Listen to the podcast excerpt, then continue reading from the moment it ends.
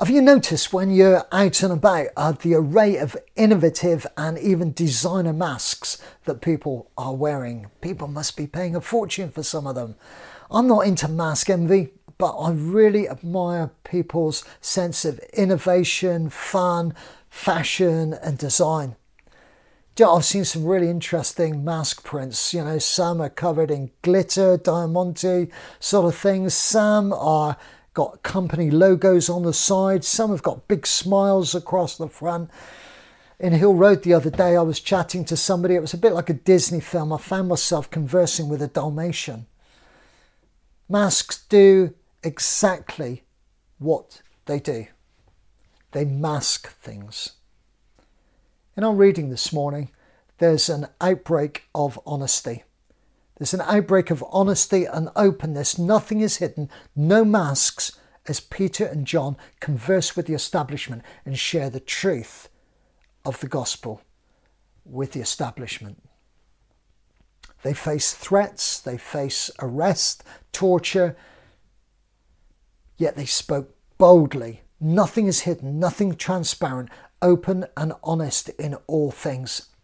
And this morning's theme is about us being unleashed as a people of God in gratitude, prayer, and sharing. And you will know that if it's a family, if any of those elements are missing, then family life is not only diminished, but there is something seriously missing when we can't pray with and for one another, when we can't show gratitude, encouragement, and share openly in all that we have to offer. So the backdrop here is that Peter and John return to the followers after going through this ordeal and are relating to what has happened. When you've been through, or maybe when you have faced an ordeal, struggle, or concern within your setting, within your family, wherever that might be, how do you deal with it? How do you engage with it? Do you slap a mask on? Not literally, but do you pretend it's okay? Do you do you put it away? Do you, do you not share it? Do you not hand it to God? Russ used the uh, Christmas word last week, and uh, it's getting pretty close to that time. And uh, when you may be tempted uh, to start writing your Christmas cards and those letters where we tell people what we've been doing in our life over the last 12 months. There's one or two that we receive, one particularly where I cringe uh, when I open it. Last year it was full of pictures of uh, their new luxury extension. My goodness, and it was a luxury extension. How amazing their kids were doing at school, all the grade A students, how they had been nominated for awards in the community. Uh, oh, and their new puppy, even their new puppy had got a certificate that they put on there. I think it was for biochemistry or something, but you know, you get the picture. The sad thing was is that in February of this year, we heard that they had separated. Behind the mask, life had been on the skids for months. Their children were in bits. The cost of the new extension had almost crippled them financially. And the puppy, well, the puppy chewed through the sofa at Christmas and had been returned to where she came from. It was tragic. Masking the reality of life wasn't an option for the early church, and it's not an option for us now. You know, the early church were really good at being real about stuff, and as a result, they were open to the massive move of the Holy Spirit because they knew their need of God and the need of the community that God asked them to serve. What you saw is what you get. A community living out and doing life together in the power of the Holy Spirit, not afraid to trust in Him for all things. And you have this to be pretty confident in your openness, don't you? Having gone through what they go through, uh, to say, Now, Lord, consider their threats and enable your servants to speak your word with great boldness. Stretch out your hand to heal and perform signs and wonders through the name of your holy servant Jesus. That's boldness, that's trust, that's openness, that's gratitude. And the result was, after they prayed, the place was filled with the Holy Spirit. It was shaken. They were filled with the Holy Spirit and spoke the word of God boldly. And that bonded them together. That brought them together as family, encouraged each other. And we read that there was this new openness. All of the believers were in one heart and mind. No one claimed that any of their possessions were their own, but they shared everything they had, one in heart and mind. That's such a countercultural message for us, isn't it, to hear today? I think it was Mike that said the other day um, that if the church stopped doing social work, somebody else would probably step in and do that, as valuable as that is. But if the church stops preaching and moving in the power of the Holy Spirit, nobody else is going to do that. We've been called to be distinctive in our culture, in our time, and in our place. What have we shared recently? Just have a moment's thought about that. What, what, have, what have we shared recently with somebody?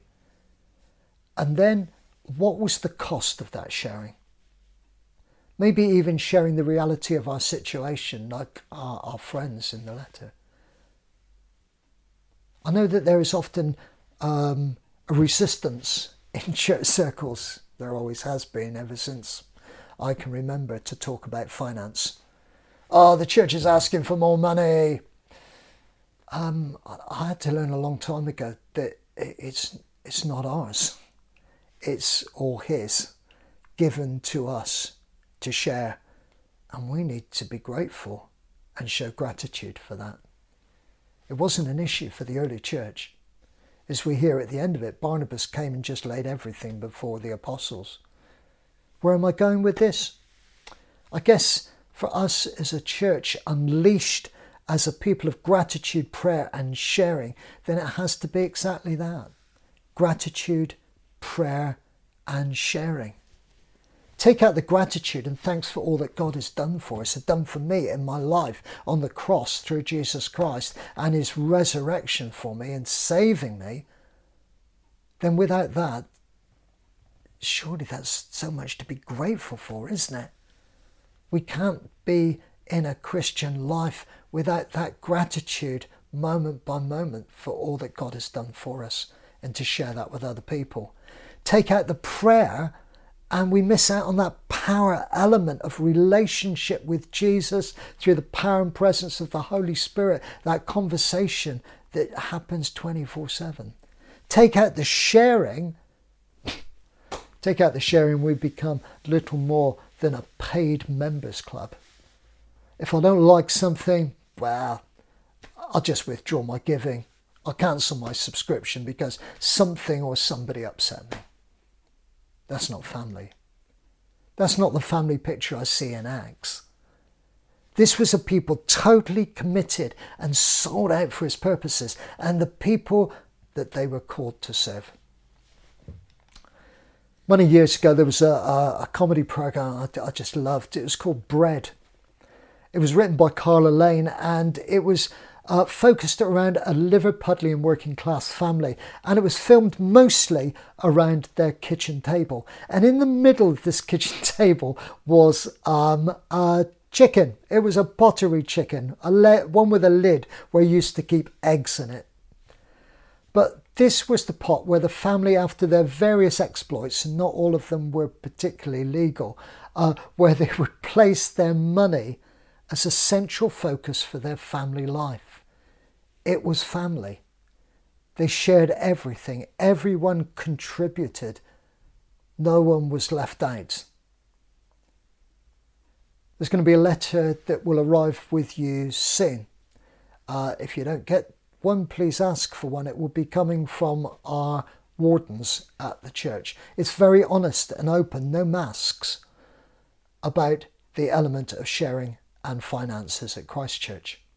Like most settings, we as a church family will be struggling to financially maintain that which God has asked of us as a family. And at this time of need in our community, we need to be aware of that as in the early church, that it's not a time to say, oh, what can we cut back on, but rather, how much are you asking of us, Lord, to give and share with others? I'm aware that some members of the family are really realistic in what they can give financially and put into that pot, the chicken in the middle of the table. And others maybe haven't considered the importance and relevance of that giving in response to God and the wider church family. And that's what the letter will ask of us. The letter will ask each and every one of us to come before God and to consider what our contribution is in the light of this teaching series and that of the early church. As I said at the end of this reading this morning, we are picturing Barnabas. Barnabas, who has been impacted by the power of the Spirit and just lays everything not only before the apostles but before the Lord. He's called the great encourager. I love encouragers. And he encourages so many people in their journey. I'm going to end this morning with a story. It's a true story, and it's about a man called Evan. His name was called Evan Roberts. He was born in a Welsh mining village in 1878. He was the ninth of 14 children, and at 12 years old, Evan, like many children of his age, left school to go down into the colliery and into the mines along with his father and the rest of his male family. With such a limited education, he wasn't well read, but Evan knew his Bible. Very rarely was he seen without his Bible, and he even took it into the mine. He was deeply dedicated to prayer, and people would say that he would often miss sleep to pray through the night. God called him, and he left the mine, a big financial step for him in that day, and he went to college where he experienced a move and a filling and a baptism of the Holy Spirit, and he felt compelled to share that with others.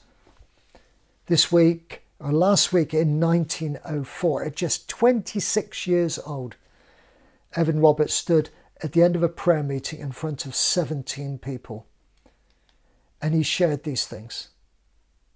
He asked them to, one, confess your sins, two, Get rid of anything in your life that could get between you and God. Three, obey the Holy Spirit. And four, publicly declare Jesus as Saviour. All 17 of the people there made a commitment that night. And in the following weeks, they too went out and shared that with others. And many responded to that call.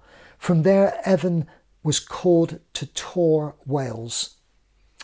And in this move of the Holy Spirit, he shared that message. He said himself that he wasn't a great preacher, but the message that he'd been given, those four things, drew people in their thousands. They flocked to the meetings, and over 18 months, 100,000 people made their commitment to Jesus Christ. And the Welsh revival broke out. Newspapers reported from collieries to cities that there was people were aflame with the glory of God. Police courts were hardly necessary. Pubs and clubs were deserted as people moved into churches and into chapels.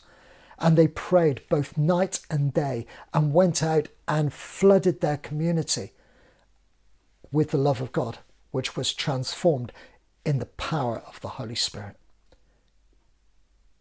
The thing is, never be tempted or deceived that the attractiveness of the early church can't happen in our generation. It can. Because it said in that reading, all the believers were one in heart and mind. One in heart and mind. They were together, they were family. No one claimed that any of their possessions were their own, but they shared everything they had. And with great power, the apostles continued to testify to the resurrection of Jesus Christ. And God's grace was so powerfully at work within them all. Is that a picture that grasps you this morning? It does for me. That sense of love and grace outpouring into our communities is surely something that we should aspire to and be open to. Maybe you're asking for that now in your life to be that transformational move of the Holy Spirit, to maybe transform your thinking, to renew you, to renew your life, to give you a fresh perspective on God's purposes.